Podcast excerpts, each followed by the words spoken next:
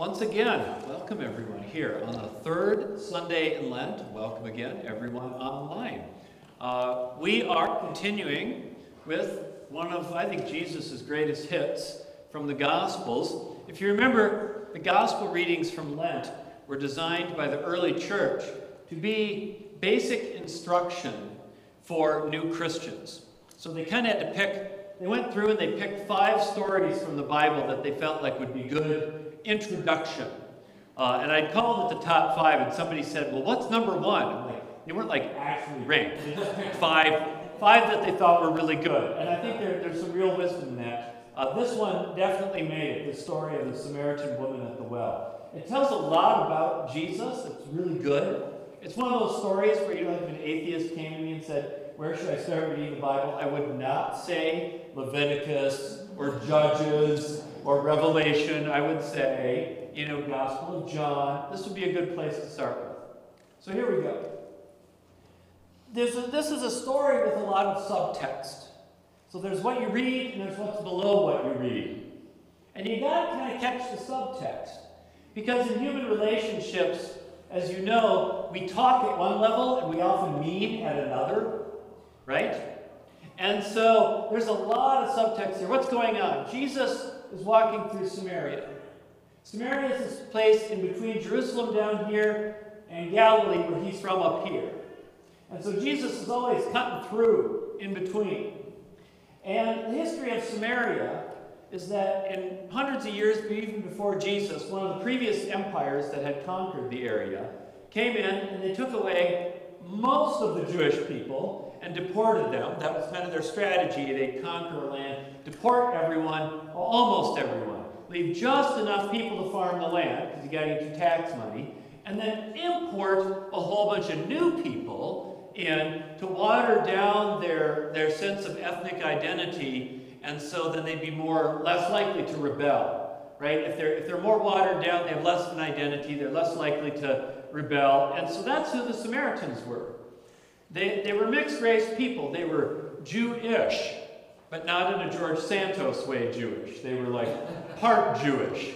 Um, and because they were mixed race, those who were pure uh, tended to look down on them. Uh, but they also looked down on them, not just for that, but the Samaritans had a separate temple that they built. They didn't go down to the Jerusalem temple to worship. They built one on Mount Samaria. And that always irritated the Jews in Jerusalem that they built their own temple. And it was almost like it was an act of defiance or something. Although I kind of look at it like, wait, you think we're you think we're impure and we're lesser than you, so why won't you come and join us? But that's kind of what was going on. And so th- there was this sort of debate, and you catch that, right, in the story where Jesus and the Samaritan woman are having a debate about where do we worship. It, it matters.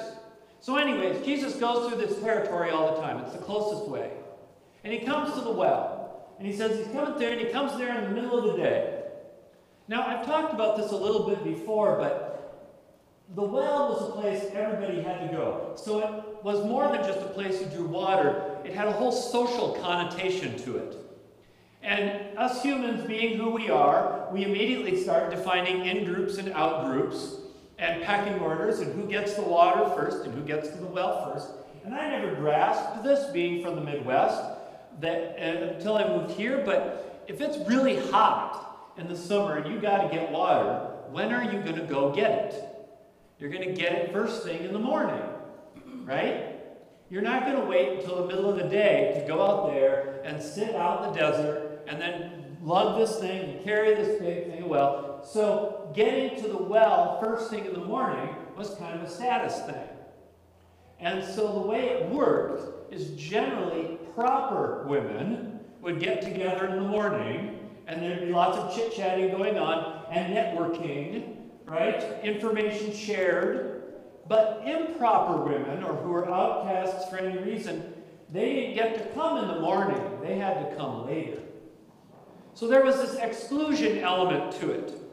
So if Jesus is there in the middle of the day and he runs into a Samaritan woman at the well, she's there because she can't come in, they won't let her come in the morning. There's something up. And to make it worse, part of the dynamics of what would happen at the well is unscrupulous guys would show up at the well in the middle of the day thinking these women were easy, or at least easy targets. And so, and yeah, there probably were some low status, lower status women who went there to meet guys, but you know, it was at least a place to meet if you were cut off from all the other social circles. So all this stuff is subtext. And so Jesus comes to the well in the middle of the day and he asks her for a drink, and her reaction is, Is this guy really just asking me for a drink? But being as Jesus is Jewish, and she can tell this, how he looks, how he talks, she also knew even generally lower class Jews would not hit on Samaritans. Something's not right here. Right? Now we don't know exactly why this woman was at the well in the middle of the day. We get a little bit of her backstory, and this is usually where preachers will take and launch off into big narratives, so there's big legends about her. We really just get a little, a few snippets, and what we get is that she has had five husbands, and she's living with a guy who's not her husband.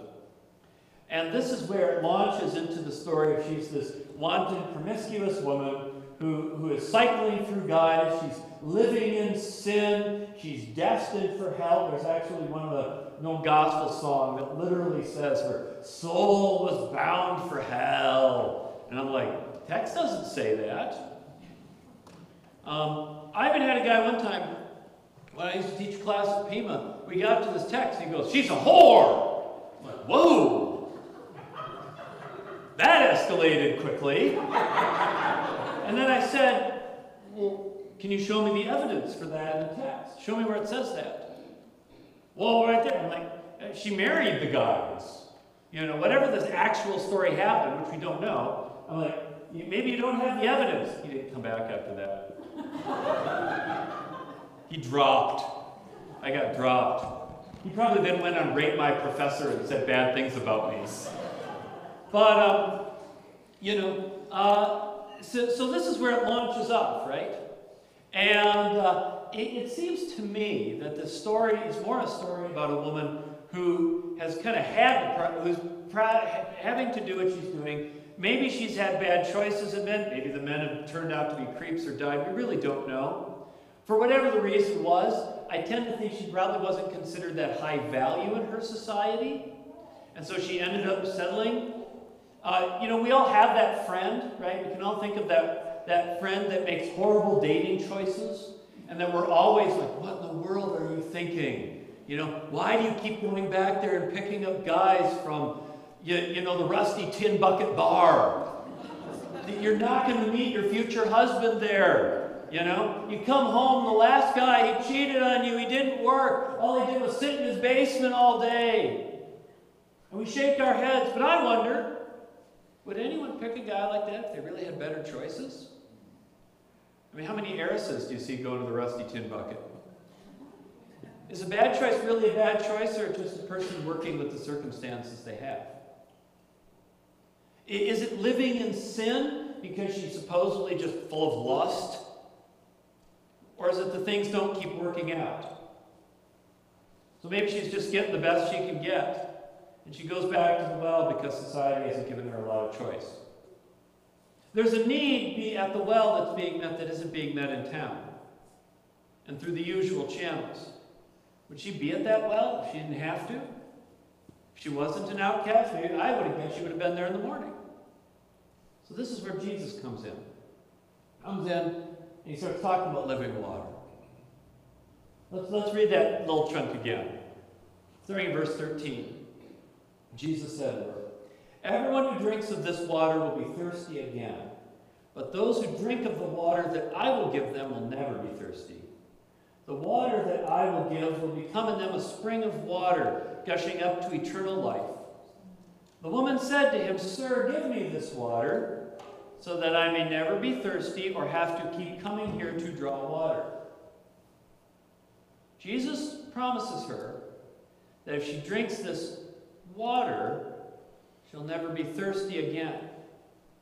And then when she asks for the water he's offering, notice how she says there in the last line, so that I may never be thirsty or have to keep coming here to draw water. So, uh, unless she's going to learn how to suck water out of the air or have a magical rock, she's going to have to go back to the well to get water to drink. This isn't about literal water, is it? She wants to get fixed of whatever reason it is that she has to keep coming back there. And so Jesus is telling this woman who's been an outcast for years, whose ethnicity makes her an outcast in her own religion, that she will no longer be in a position of neediness and will no longer have to keep coming back to this spot to get that need met. Jesus is offering something so much better than H2O acceptance, value. He's offering things she can't find in town. He's offering a new life here today. You know, I, when I was reading the story, I got thinking about all these online love scams. I don't know if you're familiar with how these work. Somebody poses to, goes online, pretends to be someone they're not. And they're usually just scammers working out of Nigeria or someplace like that. And what they do is they always they create this profile and pretend to be someone who's always, and it's usually like some sort of guy who's incredibly successful, has a picture on a yacht, on a boat, always shirtless, you know, looking like he's spent 17 hours a day at the gym. And he's stuck in an airport in Nigeria. And he just can't possibly get home, but could you wire me $20,000? And I'm like, you're so successful, you have a yacht, but you can't get on the airplane? And, and you know, they fill talk shows with this, right? And, you know, grandma's selling off all her inheritance to give to this guy, you know, John McMuscles or whatever his name is. I mean, sometimes it's really, sometimes it's really ridiculous names they pick. And it's so obvious, and the kids are like, can you please tell, show grandma to stop sending John McMuscles the family inheritance. And then they sit down and talk to her. You don't do this. One time they brought in the ambassador from Nigeria who looked at the was straight in the eye and goes, we do not hold people hostage in the airport. But why do they do it? Why do we fall for this? Because we get lonely and we need attention. And it feels good to be wanted.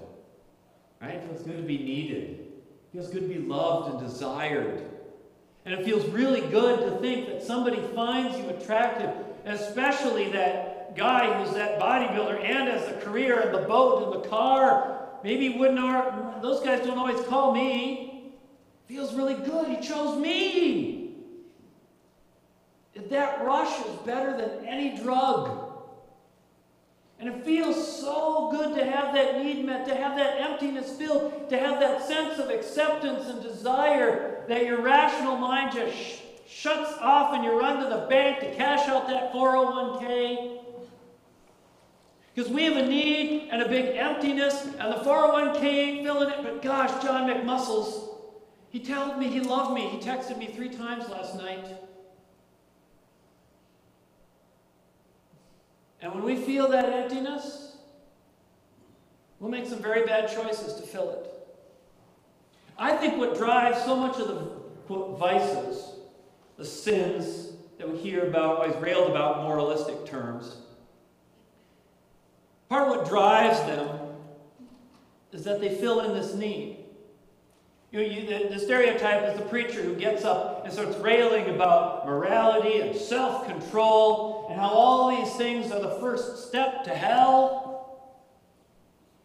But when you're lonely and nobody wants you, when you're an outcast and you don't get to hang out, when, when, when you don't look like what everyone else thinks is desirous, when it's Friday night and you're sitting there alone and nobody's messaging you, but you can turn on your phone and watch everybody else doing lots of fun stuff, and you're sitting there alone and no one's messaging you, you're already in hell. Those vices, they just give you a momentary reprieve. If you look behind the promiscuity, the drug use, the gambling, all those things, often you will find loneliness and trauma. Sometimes you'll just, sometimes you will find people just living large. I went to college with many of them. But most of my life, I've seen a lot more of just going to find love in the wrong places because the right places wouldn't let you in. Instead of threatening hell or lecturing on self control, and I'm all for self control, but maybe the, we should be wondering about what is it that we're thirsty for? What is it we lack? What is it we're not getting? Jesus comes to the Samaritan woman and gives her something she's never had, or at least not recently. First, a conversation with a man who wasn't trying to get something out of her for his own gain. Two, she gets acceptance for who she is by someone who normally would reject her just because of who she is. Three, she gets an encounter with God that doesn't involve judging or demanding. And four, she gets a conversation with a prophet who knows about her past, but still chooses to talk to her. Even about theological points, like where should the temple be located? In short, she gets from Jesus an acceptance and a value and a respect that she wasn't getting in town. This is living grace. This is why I try to preach with gusto because someone has to give the living water to the thirsty instead of the judgment for our efforts to fill our emptiness. And I say to all those who are feeling that emptiness, come to the living water. Come to Jesus who fills up without condition, who gives what we really need and the values that really matter. And then you won't need to keep going back to whatever else. Amen.